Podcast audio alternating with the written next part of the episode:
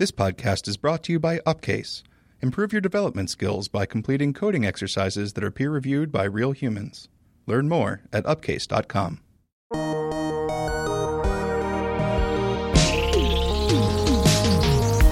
Hello and welcome to Reboot, where we talk about taking leaps and switching careers.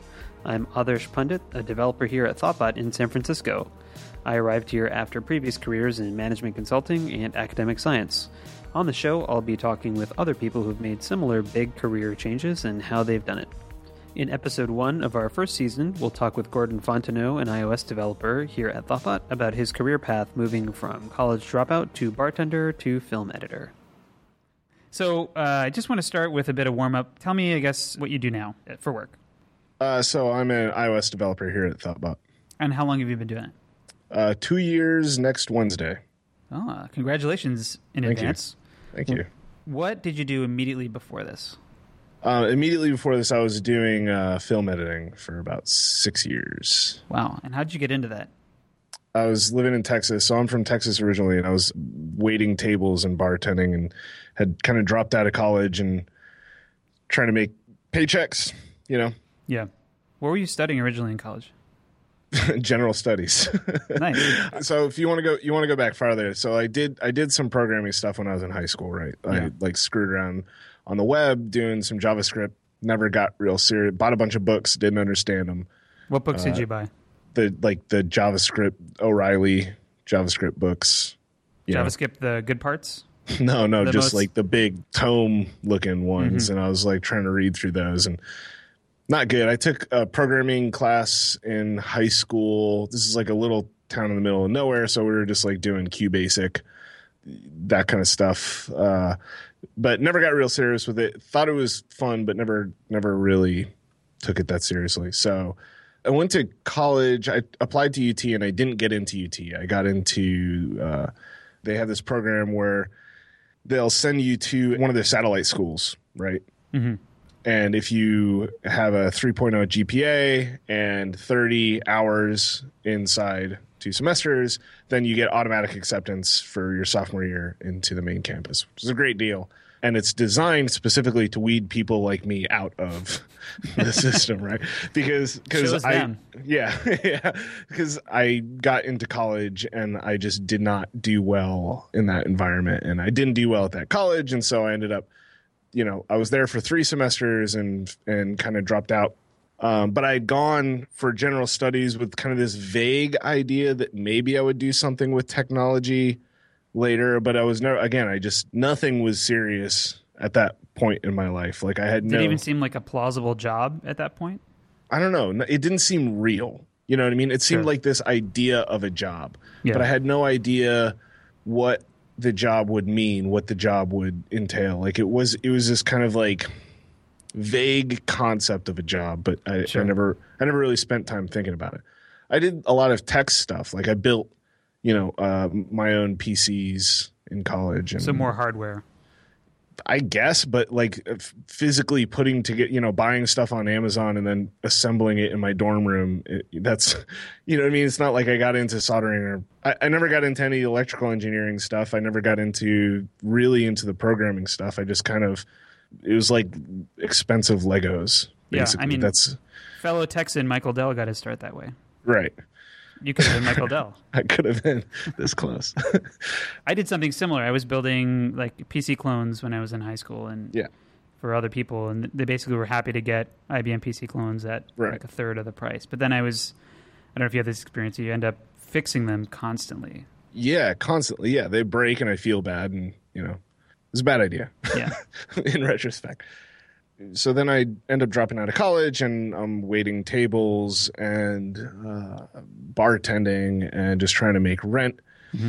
And uh, decided that I just had to make a big change in my life. Like I was just kind of like circling the drain, so to speak. You know, it was just a crappy relationship and in a crappy place financially and just bad, bad, bad, bad, bad all around.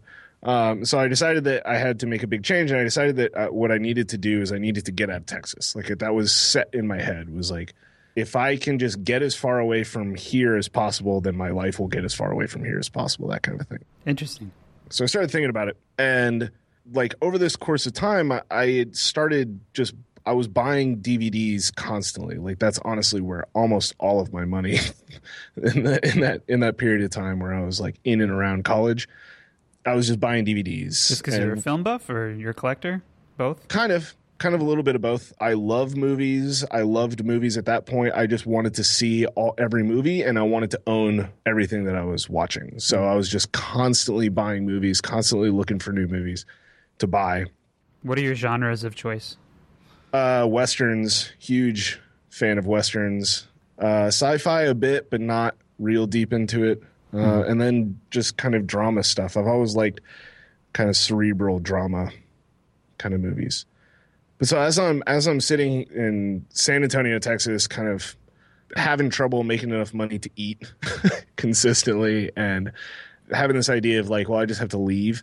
And also trying to think about like well what am i going to i'm not going to do this. I'm not going to wait table i never want to wait tables again. That was like a big goal too right so i decided i said you know i love film. Like why don't i just go into film? Sure. and that was an easy jump. And he was like oh this makes sense.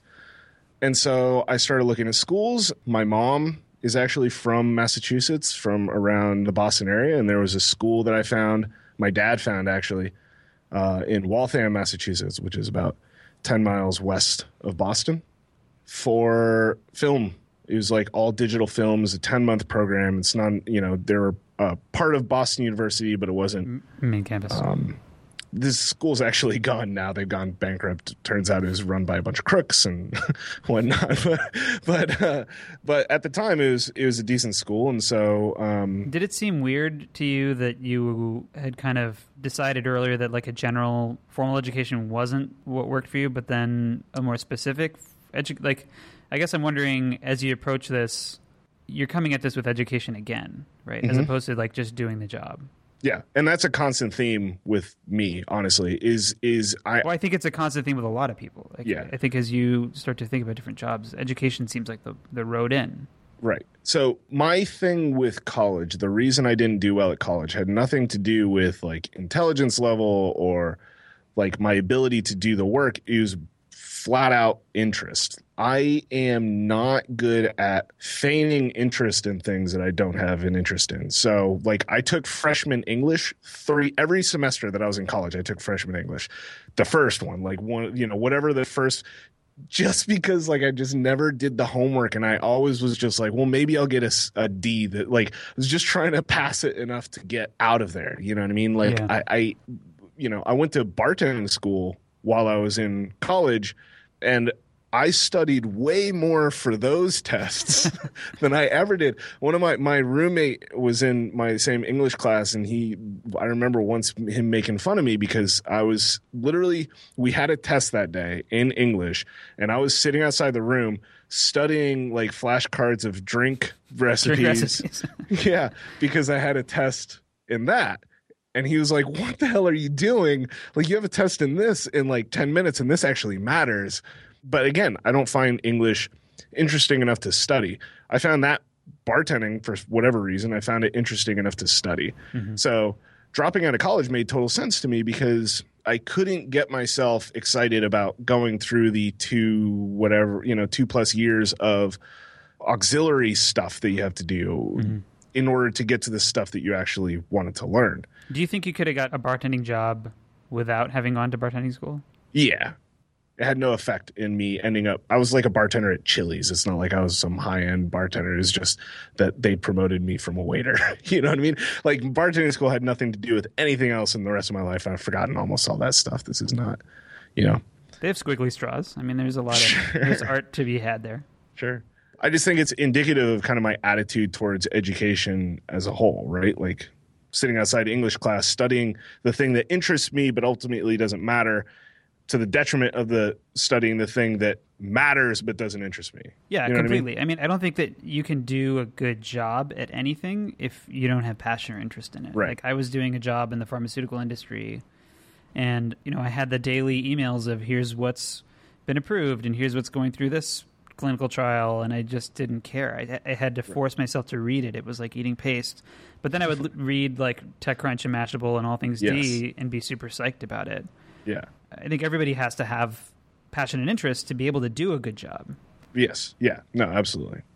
So, you know, going back to school made sense in my head because Right. when I when I'm going back to this school, this 10-month program, it's very clear that I'm just going to spend 40 hours a week learning film. I'm like, perfect. That's exactly what I want to do. I don't want to waste my time with all this other stuff. What I want to learn is the real skills that are interesting to me and the real things that are going to help me do the thing that I want to do. Um, so I literally like I rented an apartment in Waltham off Craigslist, sight unseen for uh God, how much was it? It was like eight hundred bucks a month, which was the cheapest thing I could find, and it was relatively close to the school. And I threw all of my stuff in a U-Haul trailer, and uh, me and my dad just drove up three days. So it's like January twentieth, we leave Texas, right? So I'm in my hometown on January 19th, sitting in the back of my buddy's truck, like in shorts and a t shirt, drinking a beer. And then three days later, we show up in Massachusetts in the middle of a blizzard. Like, This is like a this is like an American dream kind of story. yeah, it was You're like, like, a- an just- early early West settler, yeah, exactly. just like delving into the unknown West, exactly. Exactly. having I knew- no I idea mean, what to do, not Yeah, having yeah. any idea if you're going to survive. Yeah, that's it exactly. I, I signed a 10 month lease. I was only supposed to be in Massachusetts for 10 months. Um, my idea was to come up here, go to film school, learn this, and then do something. Whether Sure. it was, whether, like, I wasn't going to stay in Massachusetts, it was going to be maybe I moved back to Texas. That was always a thing that was in my head. Maybe I moved to the West Coast. I don't know. You know, it was just like, Let's just gonna focus go- on this step now, Exactly. and then worry about the next step later. But knowing that then this current step will enable you to have broader choices. Absolutely. I go to the film school and uh, I do okay. I was a decent uh, shooter. You know, I did. I was a decent camera op. Horrible writer. Really good technically at the editing. Right. Like I I took to the editing software very very well and had very strong technical affinity for the software that we were using.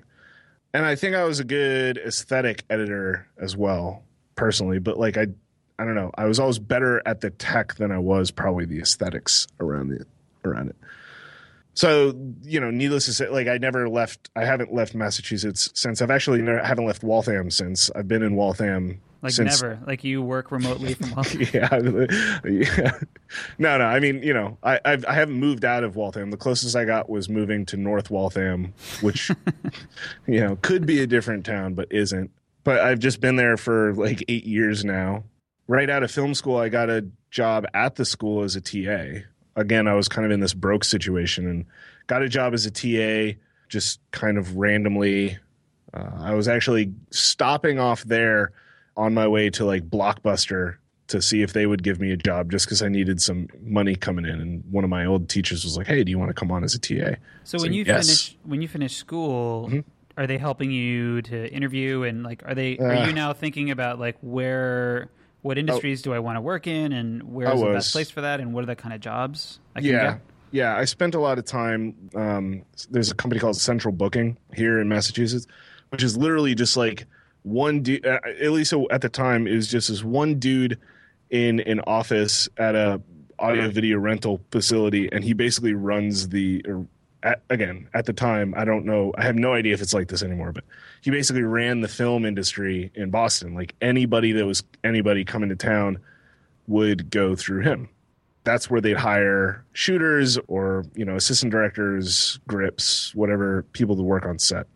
So i signed up with central booking shelling out however much that was a month you know to get referrals. I did a few jobs.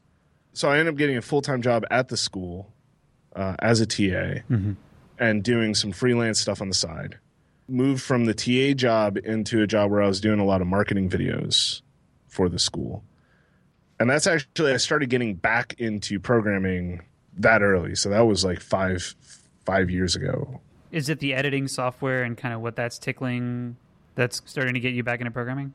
It was automation, honestly. It was seeing inefficiencies in my workflow and wanting to fix those inefficiencies through automation. So, like an example is like I had an AppleScript that I had wrote. It was a lot of AppleScript that I was writing at this point. So, I wrote this AppleScript to I I'd hit render right on a video. So I'd I'd be I'd edit a video and I'd hit render, uh, and I was using f- I was using Avid at the time. So this little modal window would pop up like with a progress bar, and then I'd start this script, and the script would check every second. I think it would check the view hierarchy in Avid to see if that little modal window existed, and as soon as it checked and didn't find it, it would switch over to Skype and send me a text message through Skype to let me know to let me know that my render is done. So that meant I could hit render, and the renders would take, you know, these were renders that were taking like 30 minutes long because I was doing a bunch of uh, graphics work or whatever. So I'd hit like render, and I'd just go across the street and hang Get out at the bar. coffee. yeah, Or bar. yeah. Or, or you know, go walk around and hang out, talk to friends Sure. in the equipment room, or just do whatever. Just do anything else Not sit there. not sit there and stare at a screen. And then all of a sudden I get a text message and it's like your render's done. It's like, oh cool. And then I go back and do that. And so that kind of ballooned into um, heavier scripting things. Like I wrote a script for the school that to generate all their user IDs because the person that was that was creating all the user IDs, like literally the physical cards that you would carry around, um, got fired. And she was doing it all by hand in Photoshop, just like dropping stuff in. Sure. And I was like, well, that's stupid. It's like, I can do this. So I spent like a week. No one knew where my office was. So no one had any kind of idea what I was doing back in this office that That's most beautiful, people. by the way. If you could Yeah. ever have an office where no one knows Oh, where it's you the are, best. Ugh. Yeah. I was like back underneath this staircase, you know what I mean? Like in this random building. Like no one knew. A lot of people knew that I worked at the school. No one knew what I did. Yeah. no one knew. you're literally the person under the stairs. Yeah. So and so since since that was the case, like it gave me a lot of time to experiment and play around with this stuff. Mm-hmm. So I wrote the script that scripted Photoshop in conjunction. You know, took a folder of photos and a CSV generated from them the student database hmm. and joined that data together in Photoshop in a template file and then shot that off to a printer.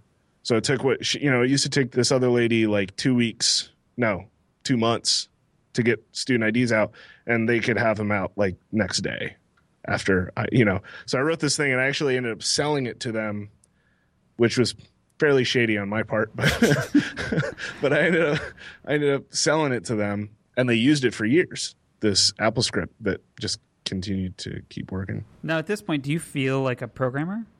No, no, not at all. You're just No, a guy who's kind of hacking around. And, Yeah, And just mhm. cutting corners and automating things wherever you can. Right, right. I knew that what I was doing seemed like magic to pretty much everyone I knew, but I didn't consider it as being real, real, period. You know what I mean? I didn't think, I thought it was just kind of this goofy, you know.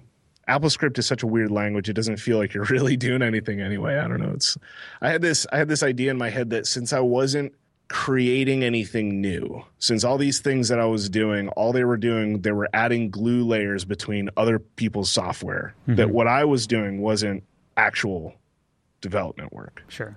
You know what I mean? Which isn't entirely true. Right. Now, where are you in terms of frustration with what you, where you wanted to be and what you were aiming to do and kind of how much you're enjoying working at the school and kind of taking gigs here and there? Um, yeah, really, really frustrated. My film career just wasn't moving in the direction that I thought I was going to move in. I wasn't doing anything that I was proud of. The freelance jobs that I was getting just weren't living up to my expectations, and there weren't a whole bunch of them. And it wasn't like all of a sudden I was, you know, on set every day, hanging out with fun people, doing interesting things. It was just like this very big kind of like letdown. I ended up leaving that job and I got a full time job as an editor at a company um, even further west, editing um, basically car review videos. So, like little one minute to three minute long videos on a specific year, make, model of a car with some voiceover. And I stayed there for four years. And that's probably what really kind of burned me out in the film industry because it was very much a factory line kind of thing. You know what I mm-hmm. mean? It was every single month we were doing, if you were in charge of the two minute video, you were doing 15 of them.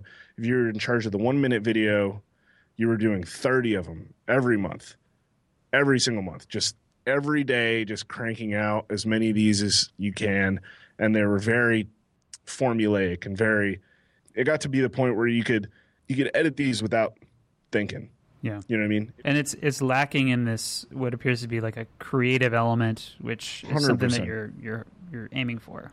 Hundred percent. Yeah. You know, I had a boss that was very overbearing, very micromanaged everything. Uh, we had offices, which like I insisted upon all the. I I ended up very quickly becoming the senior editor just because the guy ahead of me quit. Uh, so all of a sudden, all of a sudden, I'm the most senior person on the staff, and I insisted that editors have their own space because you don't really want to edit with headphones. You want to be editing with speakers if you're doing. I wanted us to be doing things the right way. And it's hard, particularly when you get into those comfortable roles, because you have a regular job, right? And you're sort of advancing within that job. Mm-hmm. And I don't know if I had this happen to me a couple times where I'm like, I'd be crazy to do something different, right? Yep. Like I'm getting paid and benefits and healthcare, and Yep. you know, why would I do something different? I don't know if you had the same experience. Absolutely. And I kept getting promoted and I kept getting raises and I kept getting more responsibility. And I didn't like enjoy any of it, you know, Right. except for the the extra money. You know, every time I got a raise, he was like, okay, and now this is the most I've ever been paid for anything in my time. You know, this is like Sure. basically my first real job. Mm-hmm. You know, the school stuff was there, but before that, it was all service industry. Like I, I had my first job when I was 15. You know what I mean? But it, but it was like lifeguarding and waiting tables and scooping ice cream and all that kind of stuff. You know what I mean? So this is like, you know, I'm finally inside an organization, and every time I got a promotion, it was like, oh well, that's cool. You know, like that you know the recognition felt good but it uh, you know but then reality would set in and it's like but the, the work still sucks and i don't enjoy the job. And i found myself less and less interested in bringing in freelance editing projects or going out on freelance shoots. And found myself less and less interested with the things that i used to be very interested in camera technology and editing software technology Right. just getting disillusioned with everything. So then you hit some some wall again. Honestly, for those four years, he was just constantly pushing the wall back inch by inch. Like I, I was, I was up against a wall almost that entire time. I, I had, uh, we're on iOS eight now, so this is four years ago. What year is that? 2010, Mhm. I guess, somewhere around there. That's what the math say. yeah, which was about two years into this job. Um, I'd still been doing uh, some AppleScript scripting, and I'd kind of gotten into some Ruby stuff, a little bit of Python stuff. How did you get into Ruby or Python? Like, Uh, through scripting again, I just wanted to do things that AppleScript wasn't capable of, so I started looking, and I had this vague awareness of scripting languages as being a thing. I don't remember specifically how I ended up hitting Python first. Don't remember exactly what led me to Python, but then that led me to Ruby because I just kept hearing about Ruby. I may have this out of order. I may have started with Objective C before that, which is weird. But how are you approaching this? I guess you you have AppleScript to start with as an mm-hmm. analog, mm-hmm. and then are you approaching it by saying like, oh, I know that this is how we would do this in AppleScript, and So how yeah, would you do I- this in Ruby? I- so you have you kind of bounce back and forth. Yeah, I knew basics like conditionals and loops and variables and most of that early stuff was very very procedural and then I figured out how to do methods, not objects, but just essentially functions and started kind of stringing that kind of stuff together. And then kind of when I did get into Objective C, so at some point about in 2010 I decided that I was going to write an iPhone app uh, to track beers that you like. So I was getting into beer at the time and like everything in my life, like when I get a little bit interested in something, I get a lot interested in it. And so I kind of like dove in head first and I was like, I'm just going to keep a log of every single beer that I drink and with ratings and tasting notes and everything, just so that I can learn beer culture and, and get into beer. I think this is a theme also. Like I think having Yeah. a kind of passion toy project that you are interested in is a great focusing tool for learning to be a developer. For me, I had a book recommendation thing I was working on with a buddy, and that was a nice focusing tool to go back and forth from manuals and tutorials and things like that, which are a little bit rote and maybe you're building a Twitter clone or a blog or I don't know what the analogous application is in iOS development. And then I could go back and apply that to the toy project. Yeah. No, I, I think that's exactly what I was doing. You know, the kind of hello world kind of thing for iOS project is absolutely some kind of catalog app. Hmm. You know what I mean? I need to add new things to a list and I need to add details to those things. That's a very, very common, very, very simple problem to solve. Not simple problem, but it's kind of the base level problem to solve on iOS. So luckily, like, you know, that's the basically the app that I decided to build. So I had started looking at tutorials online and trying to figure out this weird language that's the first real language that I'm learning, you know what I hmm. mean? Because I'm basically coming in a little, little, little bit of JavaScript. Maybe I had touched Python. I don't think I had gotten into Ruby at that point, but and then AppleScript, you know what I mean? Just jump straight from that into Objective C and having to teach myself about pointers and we didn't have Arc, so it was all manual memory management and Lord. yeah, just just right in the deep end of the pool with this stuff. You know what I mean? And like, It's it's worse than the deep end of the pool. It's like the pool opens up into the ocean, and then there's a riptide that pulls you like yeah. a mile out to sea. yeah, yeah, it- you know. So just trying to learn and Xcode. This isn't when it was Xcode three, and so it was like Xcode and Interface Builder were broken apart into two different applications, and it was like a whole. It was a nightmare, honestly. Looking back on it, I'm very surprised that I stuck with it. You know what I mean? Uh, Are you on your own at this point, or like completely in a vacuum? you don't have other people around you and Watch City Waltham to do iOS stuff with? I don't know a single other developer, not one. Like, period. Not online, not in person. None of my friends know what the hell I'm talking about. Like I said, it's all just magic to them. Sure. One of my friends actually said that to me at one point. He was like, he's like, I think what you're doing is awesome because as far as I'm concerned, everything you're doing is just magic. And I didn't know that like people could actually do this stuff. I thought it just kind of appeared. I think that's something that's really common as well, where I think you can see other jobs in other industries.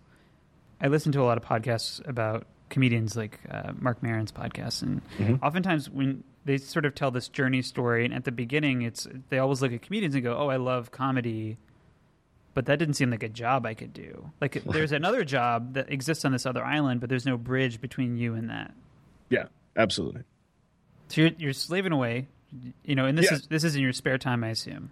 In my spare time and the funny thing that started to happen was i found myself blowing off my actual work in order to sneak in more time on the ios stuff. Like i even at one point pitched an ios app to um, my company. We're we were a video company you know what i mean? So the iphone was now going into its fourth generation and I thought we should have our own iPhone app where you could pull up all of our videos and user submitted videos on our they this wacky social network thing because everyone has a social network thing. Um, and so I thought that would be a good thing for the company to have is like a mobile presence and a, and a, presence on iOS where you could view uh, videos and stuff like that. So I I mocked up a uh, very simple like RSS reader application for them, pitched it to the company. You know, I say company was like literally seven people. It's not like you know we were some big corporation. My boss was two doors down or whatever. And you're already the like tech genius in the whole company, so they're gonna- right i was running all the servers that was actually interesting i mean at, at that point i think we had somewhere in the neighborhood of 150 terabytes of network storage huge fiber network going through all these editing offices Jeez. and so i was like the de facto sysadmin for all that stuff too which really sucked I wonder if that's how all sysadmins end up in that role. yeah just they, they're doing something else but they Yeah. happen to know more than anyone else and so yeah They just, you know, in their office under the stairs. Yeah, and then ten years later, they wake up and they're like, "Ah, crap! I'm a sysadmin, aren't I?" So I'm I'm the de facto sysadmin. I'm already kind of like the tech nerd in the office. Does it occur to you at this point that this could No. be a job that you do? No, I kept this story in my head about what development actually looked like on a day to day basis, And and, the story the story that I told myself was basically office space. You know, sitting in sitting in cubicles, sitting in cubicles, being told write this code now and then you sit Fix the there Y2K problem. yeah, and then you sit there and you type out like I remember having conversations about this with my parents and and they're like, you know, you're really, you know, you're fairly good at this stuff and you seem to take to it pretty well. Maybe is this something, you know, just kind of they're trying to gently nudge me. This is, you know, further back when I'm floundering like an idiot in Texas. They're like trying to gently push me over to programming and I kept saying like I don't want to work No. for that Lumbergh guy.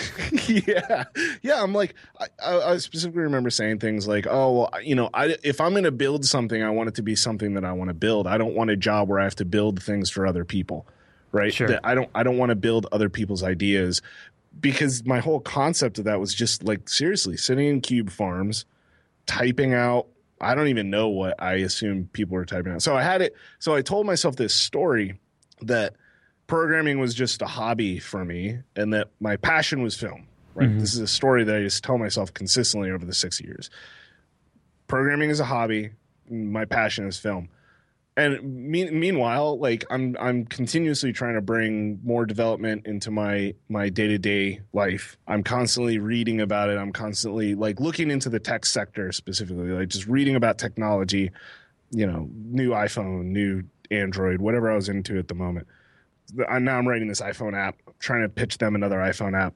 I started writing more ruby scripts and applications for the company. So you know they were doing all this image resizing so i wrote a small cocoa app you know mac application that did all their image resizing for them and was scalable. Like you could add new clients to it and remove them. And it was like kind of nice. And then i wrote like a batch file renamer.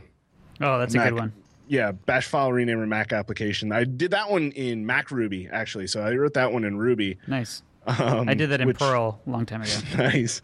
It was a horrible idea to do in MacRuby because that just broke with it. That at that point, MacRuby required like basically hacking Xcode. So every time you upgraded Xcode, it broke every it like you couldn't build your software anymore. That was it. You, you're done. You had to like re-hack Xcode. It was a nightmare.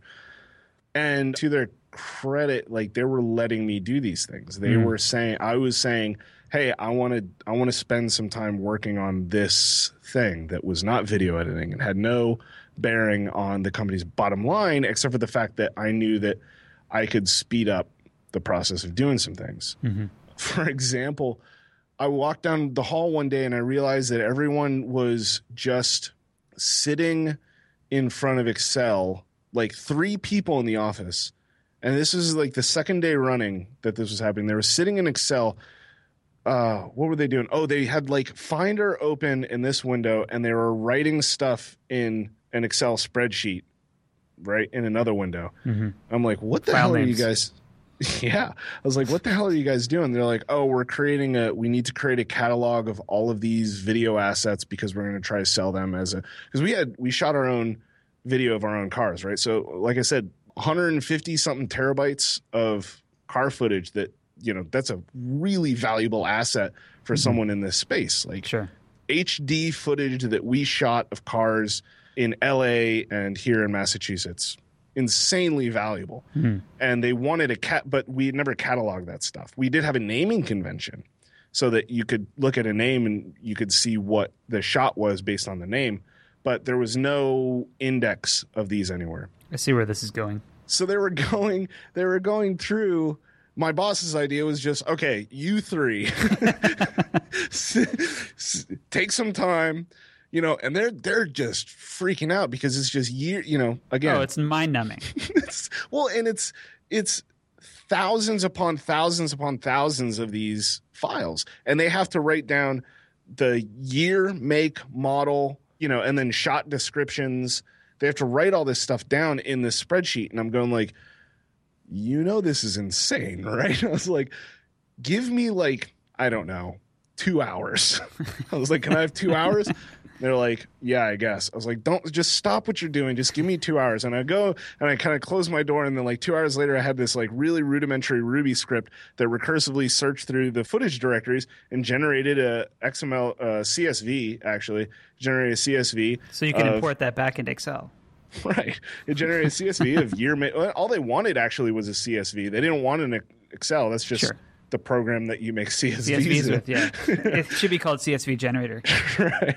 So two hours later, I came back with this script that had, you know, I was like, here you go. Here's your catalog. you know, it's like, and so I just kept trying to do those kind of things. You know what I mm. mean? And you know, it wasn't a product that we could sell, but it was so much more efficient. Every every one of these things I was doing was just so much more efficient. They were willing to let me as I saw it at the time, kind of waste my time. Because for me, this was just playing around. I was just having Sure. fun. You know, I was just having fun hacking on stuff. But from their perspective, you just freed up three people's time for Weeks. God knows how long. Weeks, yeah. I mean, Yeah. that is from any, regardless of how skilled of a manager you are, anybody's going to look at that and go, yeah, Gordon, whatever you want to do, yeah. keep it yeah. up. Yeah, huge, hugely valuable, hugely valuable.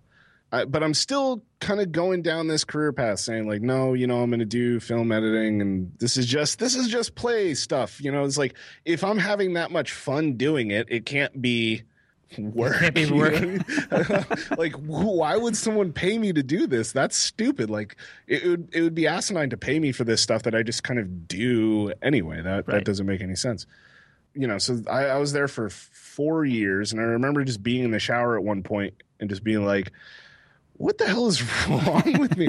just kind of had this like, "This is all backwards," you know what I mean? If anything, if anything, and I really had at this point very little interest in f- film as a as anything mm-hmm. right but but you know if anything film is the hobby here and you know Sure. i would consistently blow off film editing in order to work on some script or to work on an iphone app mm-hmm. i never once said i could work on that iphone app but i'd really like to edit this car video instead Right. you know what i mean Are you sick of looking at cars at this point? Oh, horribly sick. I mean, it's okay now. It's been a couple of years, but but you know, just I I was so because I don't really have an interest in cars, and I kind of had to feign one for four years, and then you just inundated with car stuff, and you kind of get used to the jargon, Yeah. start noticing stuff, and I, I was so happy when I left that job to just be able to turn that part of my brain off and just not. I was like, oh God, thank you. I don't have to care about cars anymore. This is it's just great. It's just again, it's like a whole part of my brain that's just freed up to do other more interesting stuff. So you have this epiphany, and then where does it? This is sort of epiphany number two, where you're like, Mm-hmm. and at this point, are you're like, I need to move as far away from Waltham, Massachusetts as possible. No, no, no, no. I was I think I had just gotten married and we were living in Waltham. But I knew that if I was going to actually do this, I needed to actually learn some things because like I knew some stuff, but what I knew was all ta- self-taught and learned in a vacuum and I was very aware that there were just very large holes in my knowledge. So if anything, I kind of got worse at my job, you know, that I was getting paid to do, just because I just really doubled down and I said, I, I have this epiphany in the shower. I get out of the shower, I go and tell my wife, I'm like, I have something I want to talk to you about. I, I think I want to change careers. She's like, Really? What do you want to do? I was like, I think I want to stop doing film. I think I want to get into development. She goes, Oh yeah, that makes sense. It's like for me, this is like this big life changing moment that I just had. Like lights turned on everywhere, and it was like this big deal. And she was like, "Yeah, of course." like I was the only one. Like every single one of my friends was like they weren't impressed at all. They weren't surprised. like right? no No one, one was blown away. everyone was just apparently everyone was like sitting around waiting for this to happen. My parents were like, "Yeah, no, thanks, good. Yeah, we tried. You know, years ago we tried to get you to do this, but Yeah, Yeah. I, I had the exact same experience when I switched out of management consulting into trying to be a developer. And I told my family, and they said the exact same thing. They're like, well, we tried to talk you into doing this in college. right. What was with all that science stuff? And I'm like, are you serious? What revisionist history? And it, it is annoying because everybody's like, yes, obviously. yeah, Why has this not occurred to you sooner? right, right. And you're like, "Wh- why didn't anybody tell me? right. Well, people did tell me. Like people legitimately told me. Like Okay. I had friends like when I was writing that beer app, I had friends that were like, "You should quit filming." Like literally, we were just saying like, like if you quit film and just focus on this, you, that would not be crazy. And I was like, "Yeah, whatever." And Yeah. like you know, keep just move the conversation along. So Sure. uh, you know, I don't know. I just didn't see it for whatever reason. I think a lot of it is um, it gets down to like imposter syndrome stuff, which you know, I, I was doing these things, but everything I did, I convinced myself somehow that it was well, obviously this is bad, or obviously it's not real. Like what I'm doing isn't real development. You know what I mean? Like I like I said, that whole story I told myself when I was kind of learning initially that well, all I'm doing is kind of gluing these two things together. That's not that's not interesting. That's not important. Anyone can do this. Right. You know. Would it have helped if you had interacted with any other iOS developers at this Hugely. point? Hugely. Like just to go Massively. meet up and have a coffee? Yeah, massively. I just I don't think I had any awareness that that was a possibility. I had no awareness of meetup groups. I had no awareness of kind of any of that stuff. I mm-hmm. just and and the one I was aware of, CocoaHeads here in Boston, I was aware of them early on just from podcasts with tech people that I listened to from the area.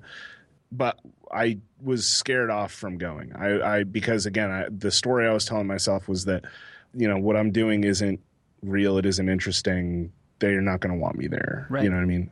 That was a scary thing. Like people actually doing this job, like they wouldn't want to talk to me. They wouldn't want to have anything to do with me. Mm-hmm. So I end up, you know, just kind of doubling down. I took a bunch of courses in Ruby, which really helped Where'd you take courses? uh pragmatic studio like not in person like all everything i was doing was on the web so the pragmatic programmers those guys they have a video thing and they released a ruby course because i liked ruby and so i kind of doubled down on learning ruby um, which is ironic given that i ended up back in objective c but i had a very good grasp of objective c somehow early on. And ruby helped me learn like object oriented design Hmm. and uh, it got me aware of testing although i had no idea how to do it you know and so doubling down on that stuff helped my overall programming chops and i was just constantly kind of trying to learn as much as possible i was going to night classes back at the school that i that i originally went to for web development and it was like php and mysql and horrible it was huge waste of time huge waste of time yeah I love LAMP stack. yeah. And then going on job interviews. Like I just tried to go on as many job interviews as I could. What kind of jobs? Uh, everything. Uh, a lot of Ruby on Rails development Mhm. stuff. Um, if I got in the door, like I would get relatively far until we get to, you know, just the core competency stuff. Just because, like, I, I still don't know Ruby on Rails. You know what I mean? Like, it's crazy to me that I was looking for Ruby Ruby on Rails jobs at that point, but I think it was just that was a matter of those were the jobs that I was seeing. Sure. you know i think i would have applied oh i did. I did apply for some from uh, some ios developer jobs too and i got some interviews and it always came down to an experience level thing right? That catch 22 about you know every job that i was looking at they wanted someone with a certain level of experience and i didn't have that experience because i couldn't get any of these jobs, that would yeah. give me that experience. You know what i mean? It's And one I of the was- worst things about not just our industry, but every industry is. yes It yeah really it prevents people from getting in. You know, and and it's it's myopic too. I mean, the way that Mhm. we hire here is really based on your work, Mhm. but also some vague guess of what your ceiling is or what your trajectory is, and say, Yes. you know, this person's not an A plus programmer now, but I see I can connect two dots and draw a slope and see that they're going to be there eventually or soon yeah and that I think is is not something that most people do. Not in not in our industry or any industry. Yeah, absolutely. I mean, I've told people as recently as like last week that I was talking to on Twitter. Someone was talking about a job, and they said they were they were like, you know, I'd apply to that, except for that they say that you need three years of experience. I was like, screw that, man. Apply, like, just apply to that. Like, what's the worst? And this is this is kind of the stance I had to take with myself when I was kind of doing this. Was like, what's the worst that's going to happen? The worst thing that's going to happen is I'm not going to get that job, which is exactly where I am now.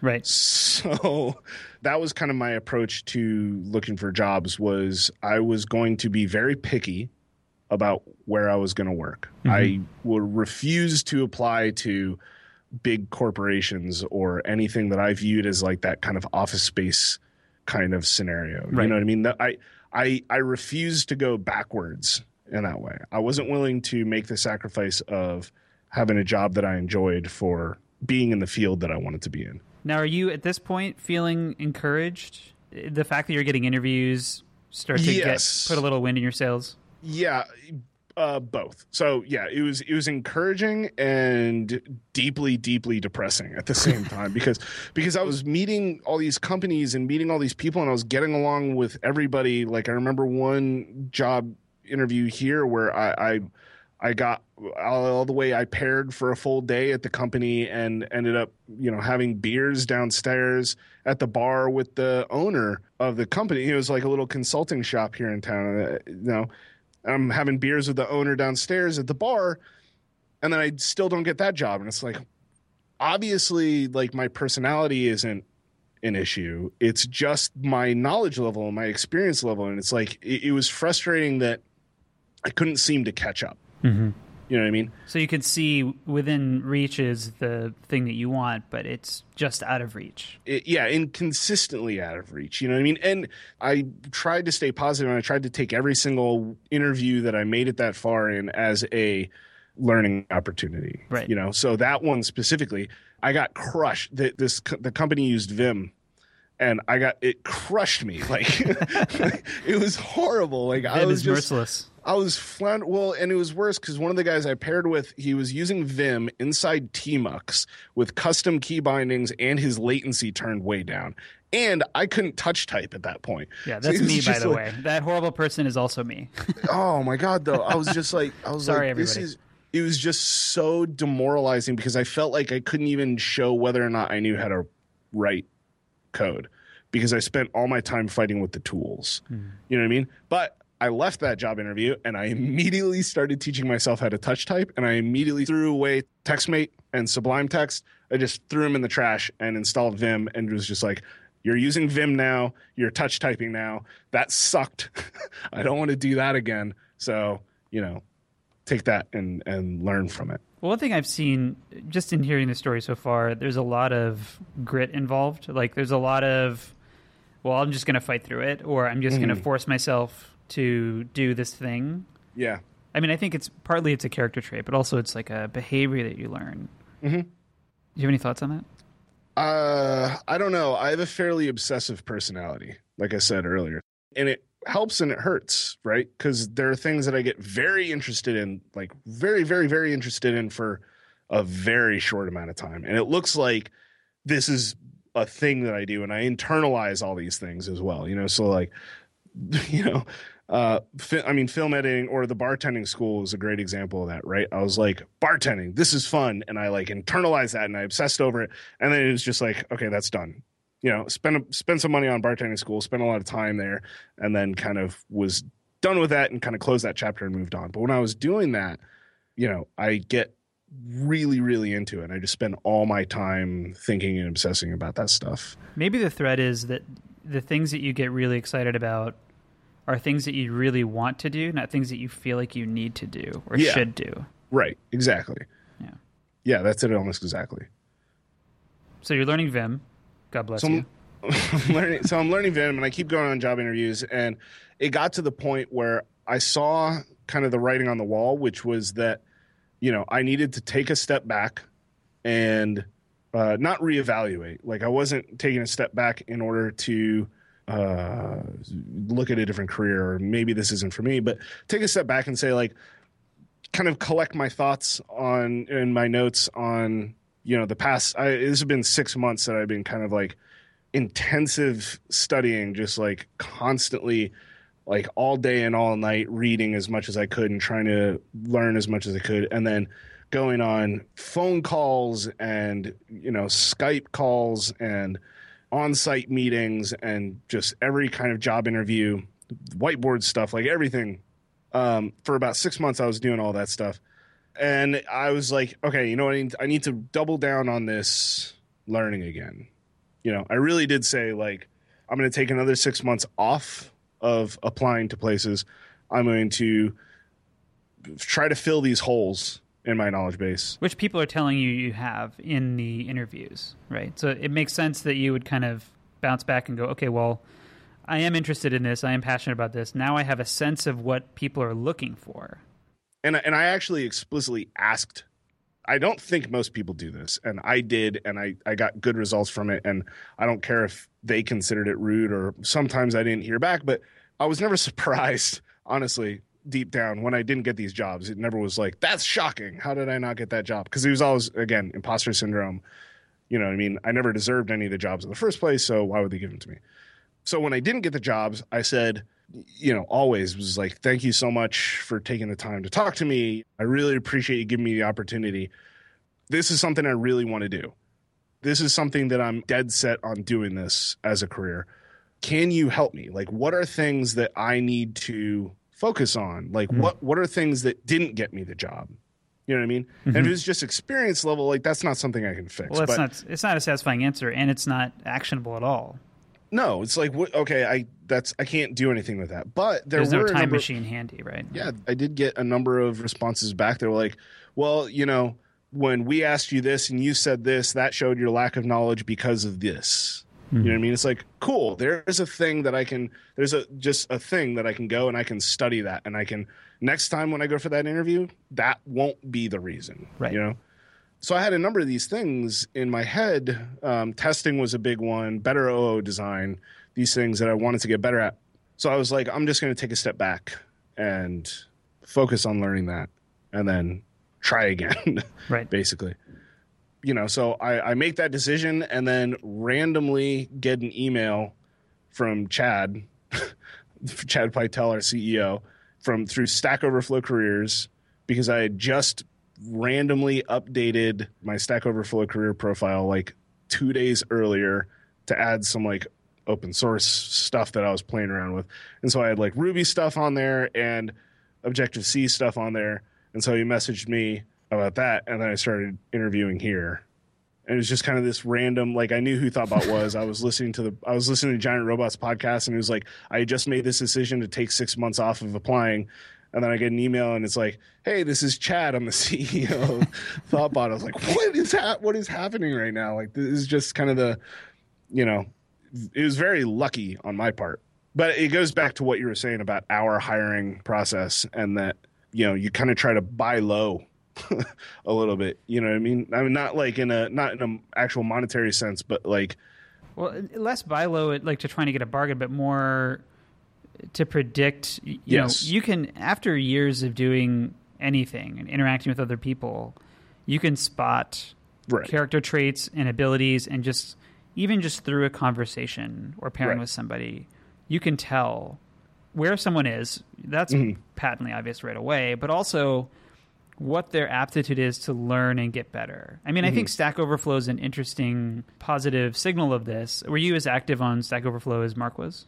Oh, not nearly. I'm active, but like I'm in the hundreds, not the multiple thousands. Well, either way, I mean, it's it's a question and answer site where you're engaging in a community where you're trying to help other people, but you're also always in there. At least mm-hmm. I am trying to mm-hmm. find answers. Right. And there's sort of the low level of fixing the problem that you have right now, but there's also the what's the best way to do this. And when you mm-hmm. find people that are poking at that problem more and more, those are the things that indicate that somebody has what I, I call a high ceiling. The other thing is is like some of the things that you're talking about, like uh, like grit, like you kind of mm-hmm. just push through the problem. Mm-hmm. Um, and the last one is always, I think Ben always talks about this, is humility. Yeah, being super upfront with what you don't know, yep. and saying like, "Look, I don't know, but I guarantee that we can figure this out together, or give me a, yep. a few minutes and I can figure it out." Yeah, and that was another that was another thing that I was very conscious of in the interview process. The last thing that one of my fears, everything about basically my life comes back to imposter syndrome, but this like specifically, like I had this deep fear of getting a job because I accidentally answered something correctly. Oh yeah, me mean? too. like like like they were going to answer and I was going to be like uh guess and they were going to be like bam, you nailed it. you know, congratulations, start, start you're now the Monday. president of the United States. exactly. And then I'm going to show up on Monday and just not have any clue what to do. So I wanted to be very upfront with all these people because that was an actual fear that I had. I had the same one. Which, again, in hindsight, like that's a ludicrous fear. You can tell when people are guessing at stuff. You can tell when people are like fairly certain he's just repeating stuff back to me that he heard somewhere, not that this is something he's internalizing and actually knows. Well, it's it's ludicrous now, right? And when you interview people, the, it seems yeah. obvious, like oh, you can tell this or that. But I, I mean, I had this experience when I was a, an apprentice at Thoughtbot, where every night I would go home and be like, you know what, they're going to realize that I have no idea what I'm doing and I'll never be able to do this job. But I should squeeze everything I can out of it today and tomorrow and the next day until I figure it out. So I took this sort of like upbeat, upbeat version of, of imposter syndrome, which is that like was that was yeah that was my first six months at the company. And that was the entire hiring process for me was like chad emailed me and so then i had he was like i'd like to see some code for a review. And so i sent him this beer app that i was doing and i specifically said please don't look at master please look at this other branch. And it was goose that reviewed the code and he absolutely just looked at master. Like apparently that just didn't come across. So so i get on this call with him where he's doing code review and it's immediately obvious that he's looking at what i at that point had considered bad code which was you know even the code that i was showing like if i'm looking back on it now was horrible code. Hmm. at that point i thought that what he looked at was really bad right? So i'm like well this is this is done. You know it's like this is as far as i'm going to get here but I go through the whole call and you know try to be upfront and again upfront and honest about what I know and what I don't know and answering questions about my code. And we end the call. I was like, well, that was fun, but that's the end of that's the end of that. You know, I'm not, there's no way they're going to call me back again. And then all of a sudden, I get a call back. And it's like or an email, and it's like, hey, you know, we'd love to have you come in for a non-technical interview. And I was like, weird, but okay. I was like, okay, Idiots. cool. Yeah. I was, I was like, I guess I'll, you know, I'll go meet Chad and I'll see the Thoughtbot office. That'll be fun. You know, so I go, so I come here and I talk to Chad and leave there. And I was like, well, that was cool. You know, I'm glad I know where this place is and I'm never going to be here again. But, and then I get another freaking email and they're like, we'd love for you to come back in f- to pair with Goose for a day. And I'm just like, what? Like, why? Like, why? Like, I couldn't see it at that point. You know what I mean? Did you consider advising them not to? yeah. well, no, I had this whole backup plan. I had this whole backup plan when I was positive, uh, like the entire step. I was like, well, they keep bringing me in, but at some point they're going to realize that I have no idea what I'm doing. and and when they do, the they're going to say wearing the tie at the computer. right, exactly. And so once they realized this, I had this backup because I knew about apprentice.io, right? I knew about the apprentice program. So I was like, I was like, I had this whole plan about they're going to say no. And then I'm going to say, bring me on as the first iOS apprentice. And then they're going to say, yeah, that's a great idea because that's what I felt like I needed was three months of just like let me learn not in a vacuum again up until this point like these are some of the first developers that i've ever talked to in real life Aside from the interviewing that you'd been doing before that. no, no, that's what I'm. But that's what I'm saying. Once I started interviewing, that was the first time I had actually spoken to other developers. You know Ah. what I mean? Like this whole process is very new to me. I'm six months away from meeting my first developer ever. You know, Wow. and so all I needed was like just a little nudge in the right direction, some Mhm. help with that. And then they ended up, you know, I just ended up getting the job. and so it was like my first. But again, my first six months.